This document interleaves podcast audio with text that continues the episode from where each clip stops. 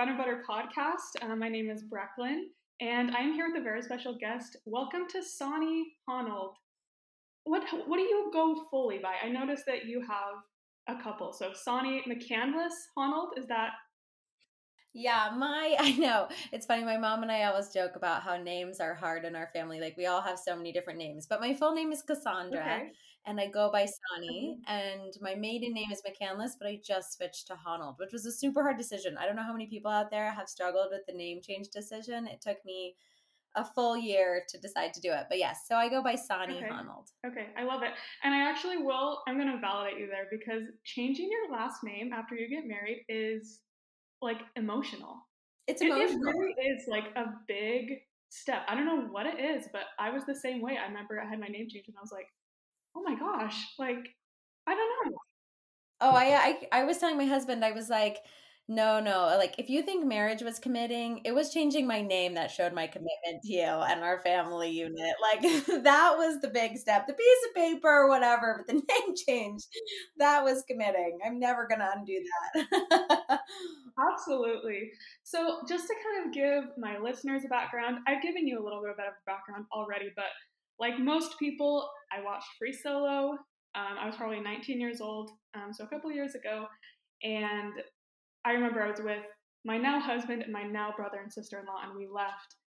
And obviously, we were like, okay, Alex is amazing. Like, he is like next level. That was crazy. But then in the car, most of what we talked about was you. We were like, okay, Sanni is like next level cool. Like, she is amazing. And my little kind of like 19 year old self, I was like, I just want to talk to her. Like, I just would love to sit down and get her perspective and have a little bit of a girl chat. And obviously, did not have a podcast, so it's been so amazing to be like, okay, now we are we're chatting. So I just appreciate it so much, and I just would want I want to get to get know you better. So tell us a little bit about who you are, where you grew up, what kind of kid you were. Yeah, well, first of all, I just want to say nice work on your manifesting. You oh, had you. a desire and you made it happen, which is such an incredible tool to have in your toolbox to just be able to say, hey, these are the things I want in life and I'm going to make them happen. So that's awesome. Thank you. Um, about me and growing. So I, I like to say I'm a child of two coasts. I grew up half in Washington State in, in the Pacific Northwest and half in North Carolina in Chapel Hill, Durham area. And I think that being a child, like anybody who's who's dealt with like a huge move, you know, right before middle school, like that, anytime between like 10 and 14 knows that like this is a big part of your childhood story. Um, mm-hmm. Because moves and big transitions like that when you're young are a big deal. And to uproot your life and your friends and have to get used to a totally different culture and community can be, um, it's just like quite the childhood landmark. And so um, I think a lot of my personality comes from the fact that I had to kind of make life work in two very different cultures and that ability to kind of fit in, you know, kind of to become that chameleon, right? And the interesting thing about becoming a chameleon is that you have to figure out how do I how do I connect and build community with people who are totally different than me and kind of fit in while also staying true to myself and being me throughout and having that sort of um, foundation of authenticity throughout being a chameleon. And so I think that was um, that was kind of my childhood, learning how to find that that place where I was like, I can I can kind of make anything work, and but I have this through line of myself throughout. Um, and so when I was when I graduated from UNC Chapel Hill, I decided to move back to the West Coast. I moved to the Seattle area. I had family there. It's that still in Washington. Uh, I took up my took up rock climbing. My sister taught me how to rock climb. Started going on some of my first, you know, uh, well, I'll say so. My family was always outdoorsy growing up, but once I went to college, once I was kind of more on my own, I I lost some of that. I didn't really know how to make it happen on my own. It was sort of something I did with my family or didn't do. And so in Seattle, I kind of reclaimed this sort of more quote unquote outdoorsy side of myself. And I started being like, okay, I'm going to go on a backpacking trip and I'm going to plan it. I have to figure out where to park and the permits that I need and where I'm going to camp and how to read the trail maps and get the right gear and borrow it from all my friends. And um, so I started kind of uh, diving into this other side of myself. And uh, it was during that time that I met Alex. Uh, he was on a book tour in Washington, or well, he was on a book tour, and I met him in Seattle.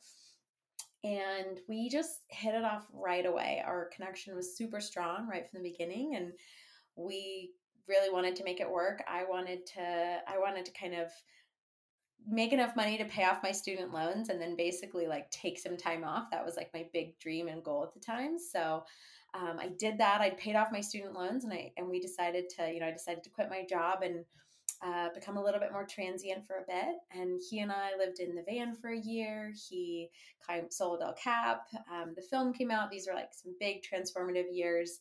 And now I'm I have a one year old, we have a one year old daughter together, and we live part of the year in Las Vegas and the other part of the year usually on the road. And I'm a life coach, I do life and transition coaching, and still getting outside a lot.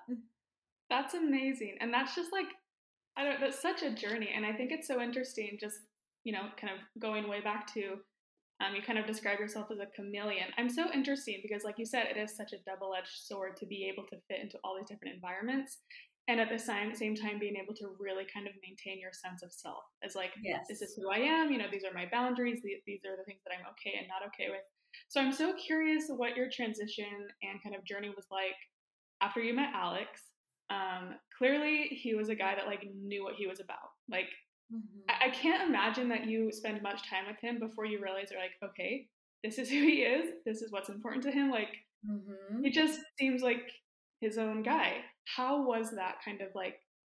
I mean, at what point were you like, oh, he's literally having a documentary made about him? Like, is this who I am now, or is this? Do you know what I mean? Yeah. Well, I used to describe. I used to tell Alex, I was like, your life is like a tsunami, right? Like there is so much energy moving in one certain direction that you've created and designed for yourself and it's amazing like you know what you want and you're going after it full force and i was in you know my early 20s which is this time period when you you don't have that. You're deciding what that looks like for you. You're like, what direction do I want to go? What do I like? What do I care about? When I don't have the rigidity of a school schedule or the routine of whatever my parents do, like, who am I when I'm on my own?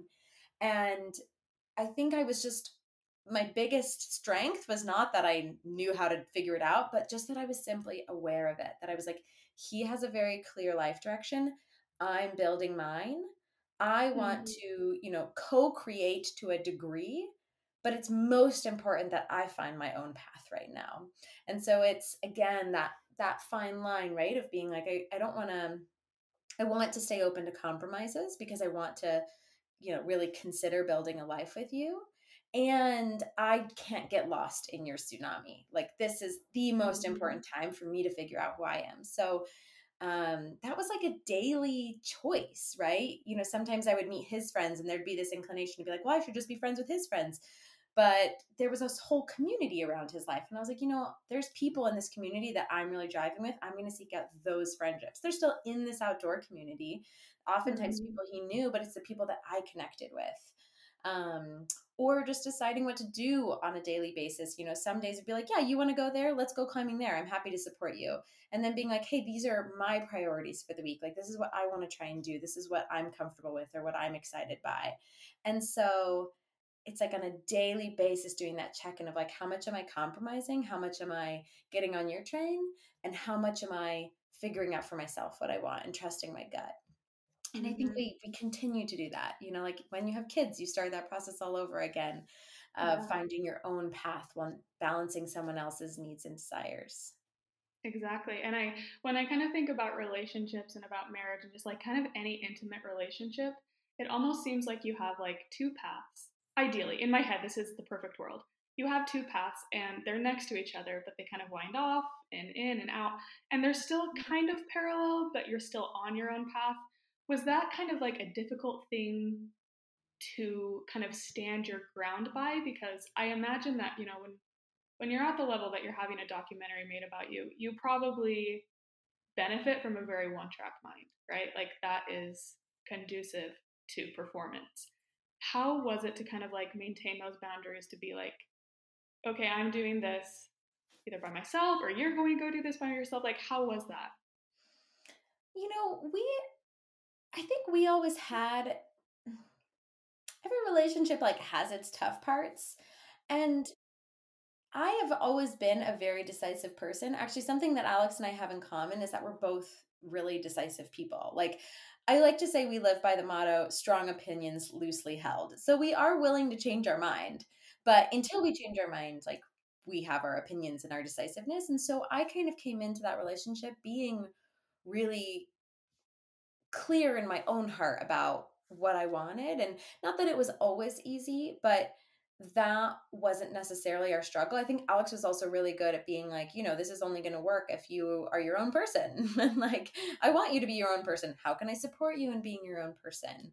And um, I found coaching at that time. I realized I really wanted to be a coach. And so that was just kind of, I had my projects and things that I was working on that were totally for me. And I think that really helped. I think lifestyle wise, you know, just more of the daily basis of like how do we make decisions about where we're going to go next and where we're going to plant roots and things like that. Those things definitely took some hard conversations.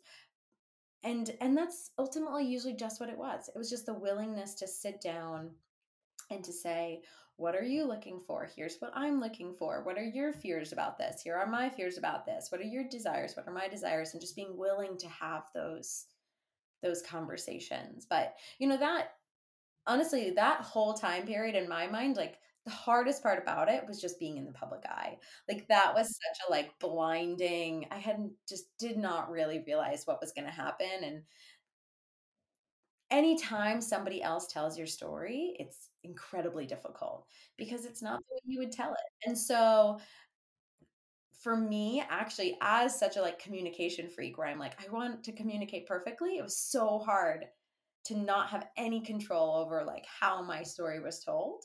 And that was like a very personal journey for me like i had to figure out my relationship with that.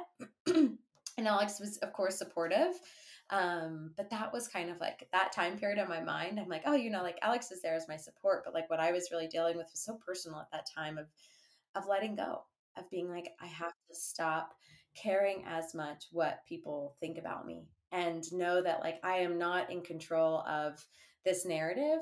And so I just have to accept that and and only focus on the people and like in my immediately you know like what do my family think of me what do my friends think of me what does my partner think of me and just totally narrow down my um, my frame of reference um, so yeah, it was like really interesting time period. Like looking back, I'm like, I'm amazed we survived that. I can't imagine. I really can't.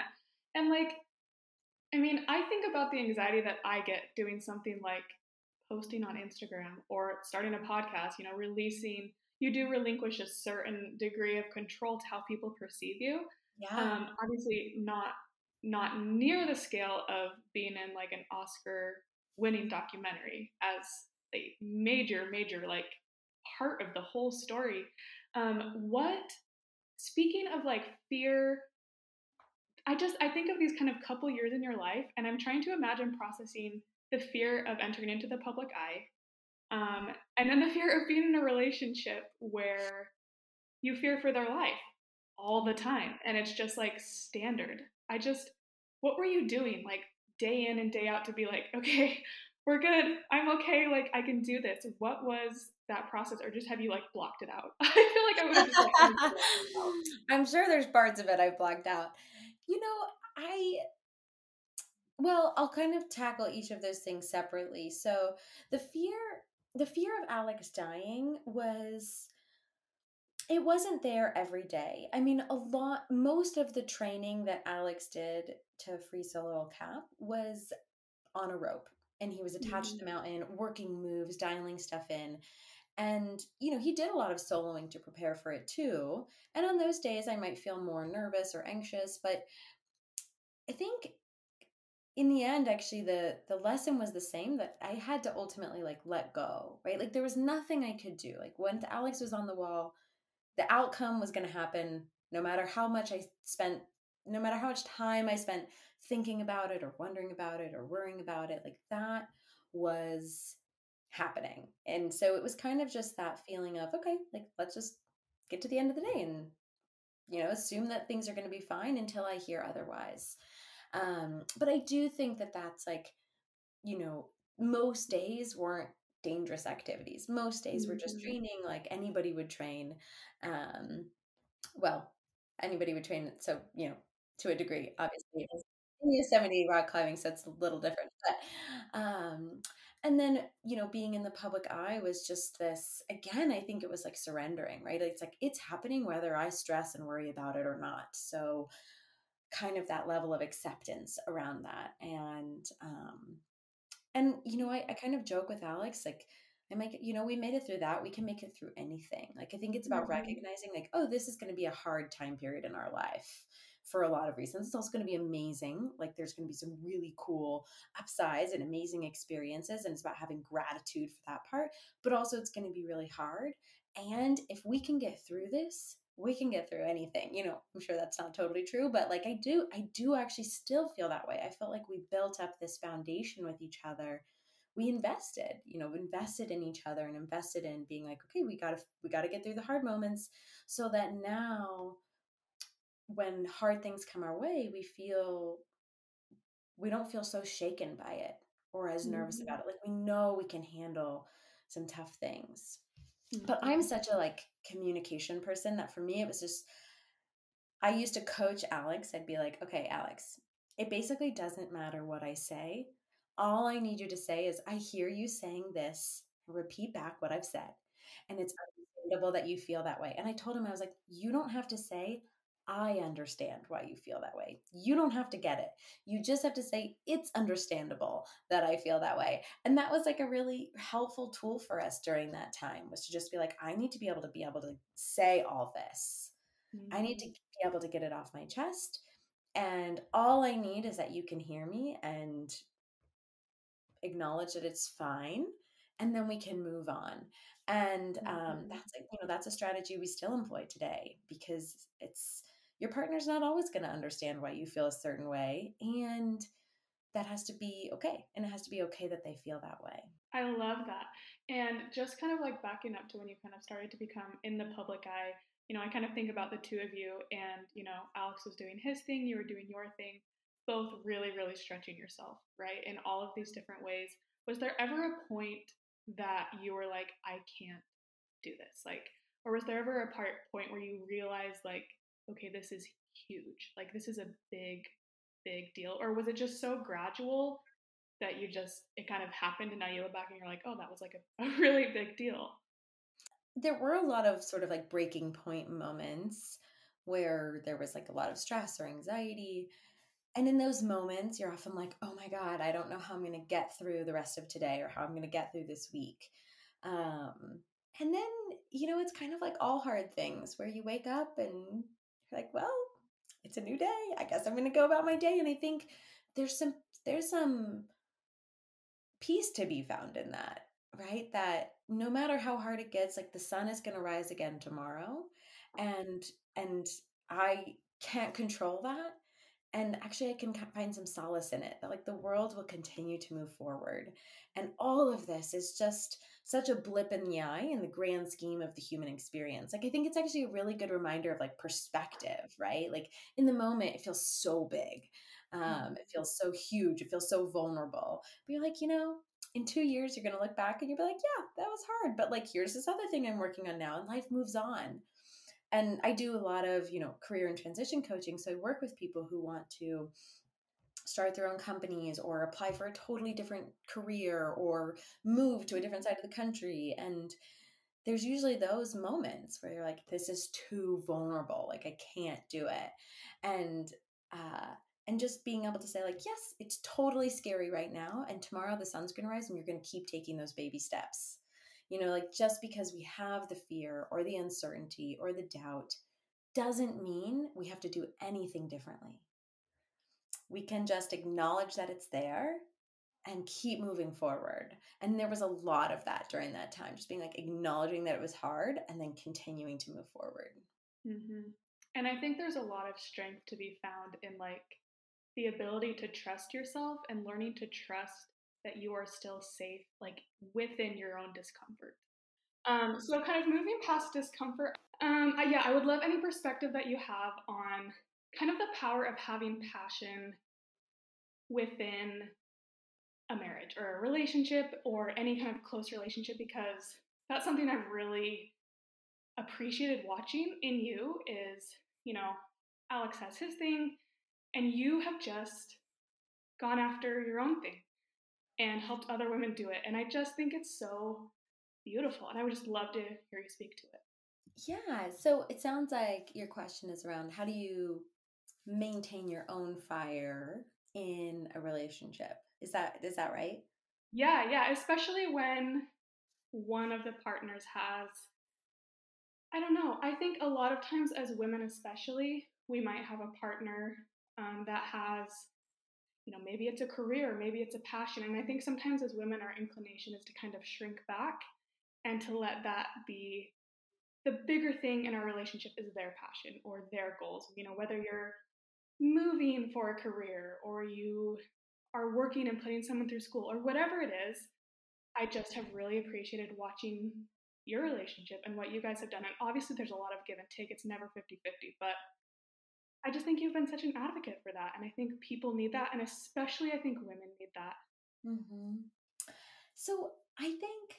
I think the thing that I have to remind myself of the most is that like my happiness is my responsibility and no one else's. There is no one who is in charge of my life. And for that, I'm really grateful.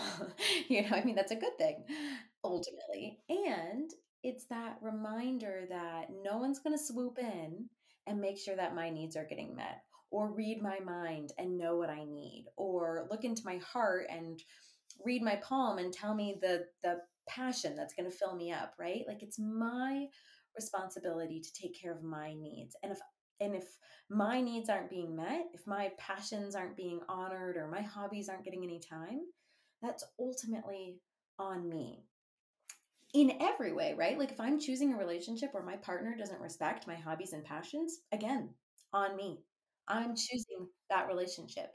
So if I'm choosing a relationship where um, somebody is really active in supporting my, you know, my hobbies and desires and they're not happening, still on me, right? Like, okay, then I have to look at what I'm doing, right? But like, it doesn't really matter. At the end of the day, it's my responsibility. And there's some kind of like intensity to that where I think it's like, uh, it's like easier to feel like it's everyone else's like responsibility to make sure that your needs are met. But I think if we can move past the sort of intensity of it and be like, wait, I don't want to be responsible for my own life and we can just sort of accept that there's actually a lot of freedom in that it can be so rewarding and and then it just becomes it's kind of that i like to use this metaphor where i'm like i'm driving the car. You're like no one else is driving the car. I'm driving the car. If the car goes right it's because i went right. If the car goes left it's because i went left. So if my life is suddenly going in direction where none of my needs are being met and i feel like disconnected from my passion I drove the car that way and I can turn it a different way. Like there's also a lot of freedom in knowing that like basically all decisions this isn't totally true, but most decisions are are reversible or changeable. We can always change our mind. Again, to some degree this isn't true like maybe with like physical things, right? But for most directions about like life change or life direction or how I spend my time, like we can change our mind we can go get a different job or move to a different place. Am I saying it's going to be easy? No. Um, but is it possible? Yes. And so, with, you know, I think in my relationship, what I, you know, if I notice that my needs aren't being met, then I investigate it personally first.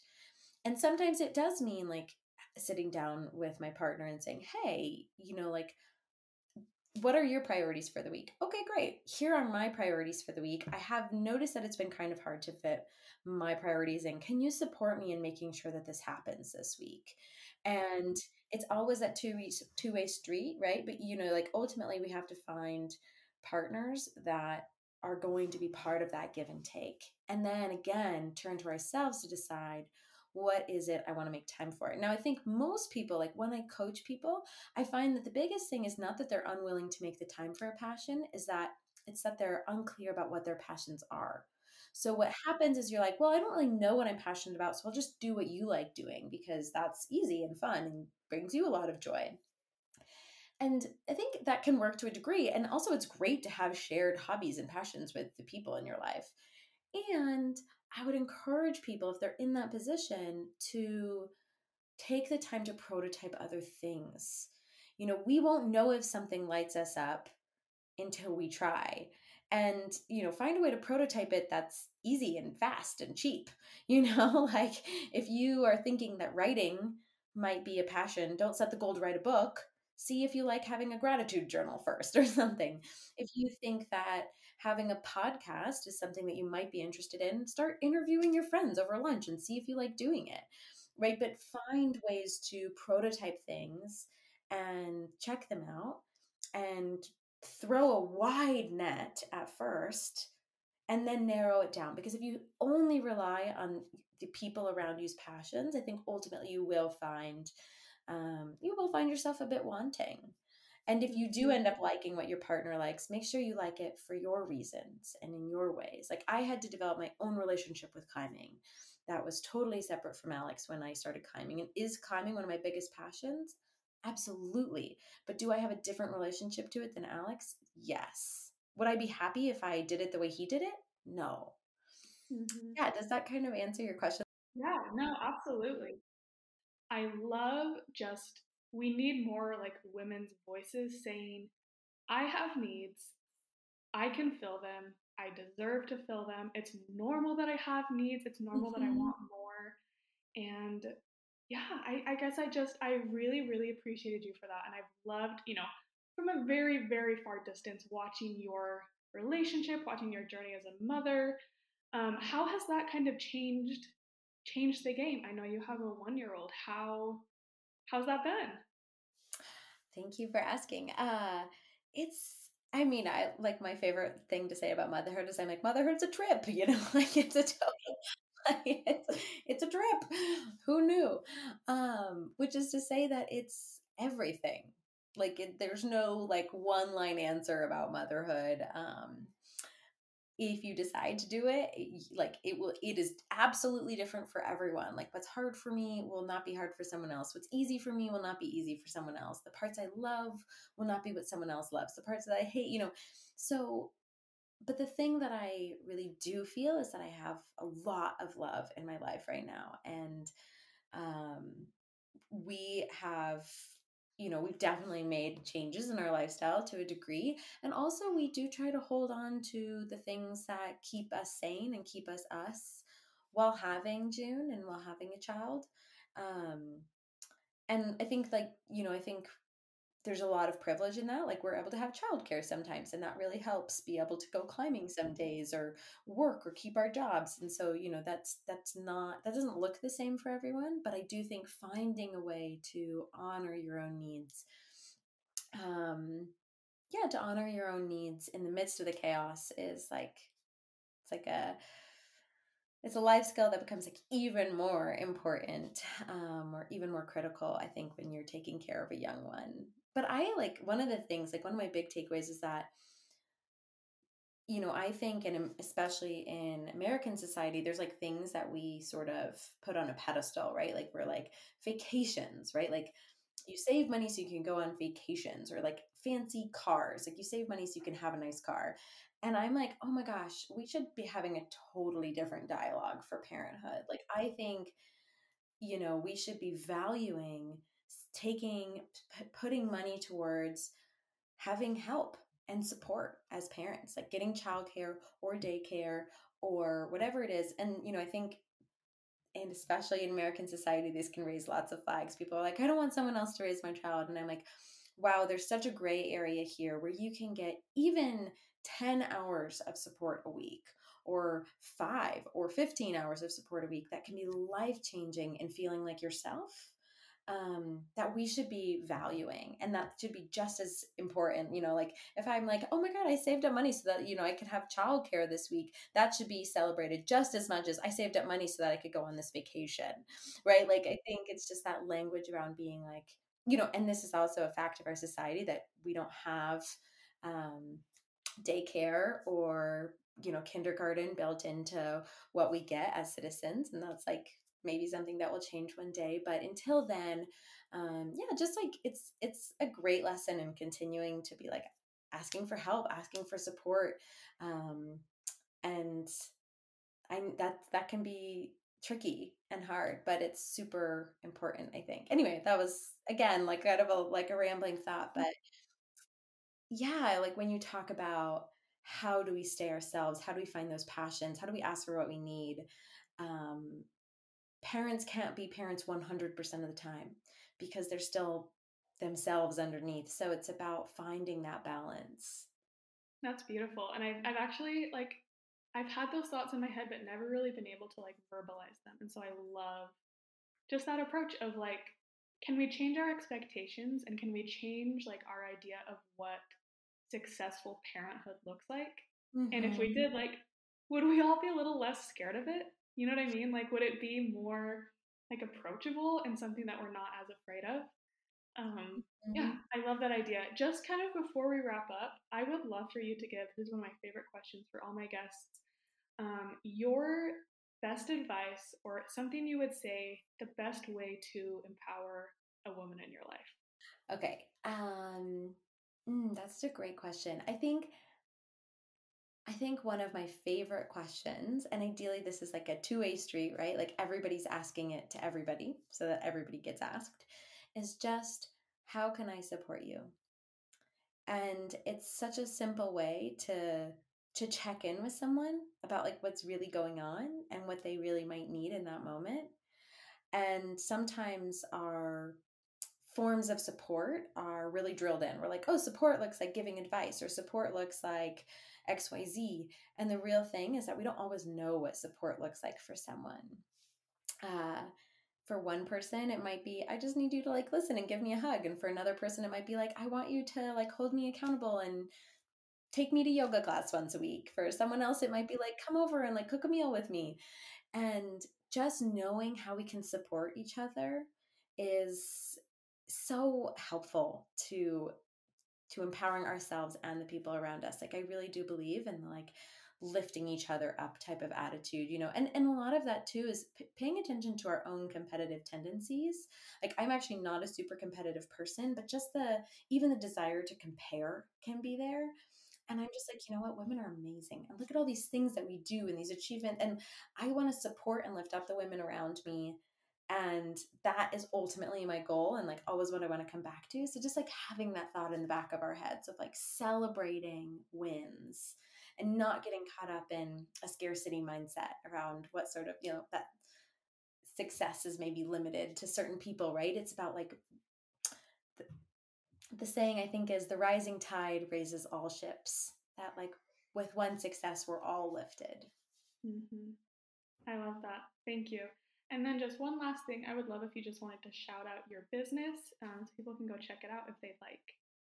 Yeah, well, so actually, so I work as a one on one life coach, um, but I actually don't do so much of that anymore. What I primarily do now is I'm the co founder of a company called Outwild, which I started mm-hmm. with my friends Courtney and Jeremy. And Outwild hosts retreats for people who want to create more outdoor, value driven lifestyles. And our retreats are a combination of yoga and workshops and keynotes and always outdoor recreation in some form of another and they're just really fun and it's a great way to find community to connect to reflect on your life to think about what you love about your life and to think about what you might want to do differently in your life and to go home feeling sort of fired up to create the changes that you want and yeah, so it's called, you can go to outwild.co to learn more. Uh, we have three retreats coming up this year. So if you're interested, you can find all the information there. And they look amazing. I was looking into them a little bit and I was like, okay, this is like you should come, Brecklin. It is a it's a blast. It really oh, is. It looks so so fun. I might just have to do that. I'll just have to grab a girlfriend and we'll come. Yes. Or come alone too. I always say the people who come alone make the most friends. That is actually that would be like stretching me way out of my comfort zone, but that is probably, probably what I need. It is. It's it great. Is you know what? Most people show up alone, and I think it's like so scary to show up, but it's mm-hmm. scary for like 20 minutes, and then you're like, oh, cool, I met this one person on the bus, and they're my buddy, and then by the end of the day, I know 30 people. That's amazing. That's amazing. Well, I'll definitely be linking all of that info in the show notes for anyone else interested. Maybe we can go together. Um, and that is it for today. So thank you so, so much for coming on. And we're just excited to kind of watch you and see what you do next. Uh, with Brecklin, thank you so much for having me. Props to you again for you know going out there and putting yourself out into the world. I love seeing this. I love seeing women doing what they want to be doing, um, asking such thoughtful questions and finding ways to support other women. So thank you for having me. It was truly an honor. Thank you, thank you. And for everyone else listening, if you want to go ahead and rate and review the podcast. I will see you next Tuesday. Bye bye.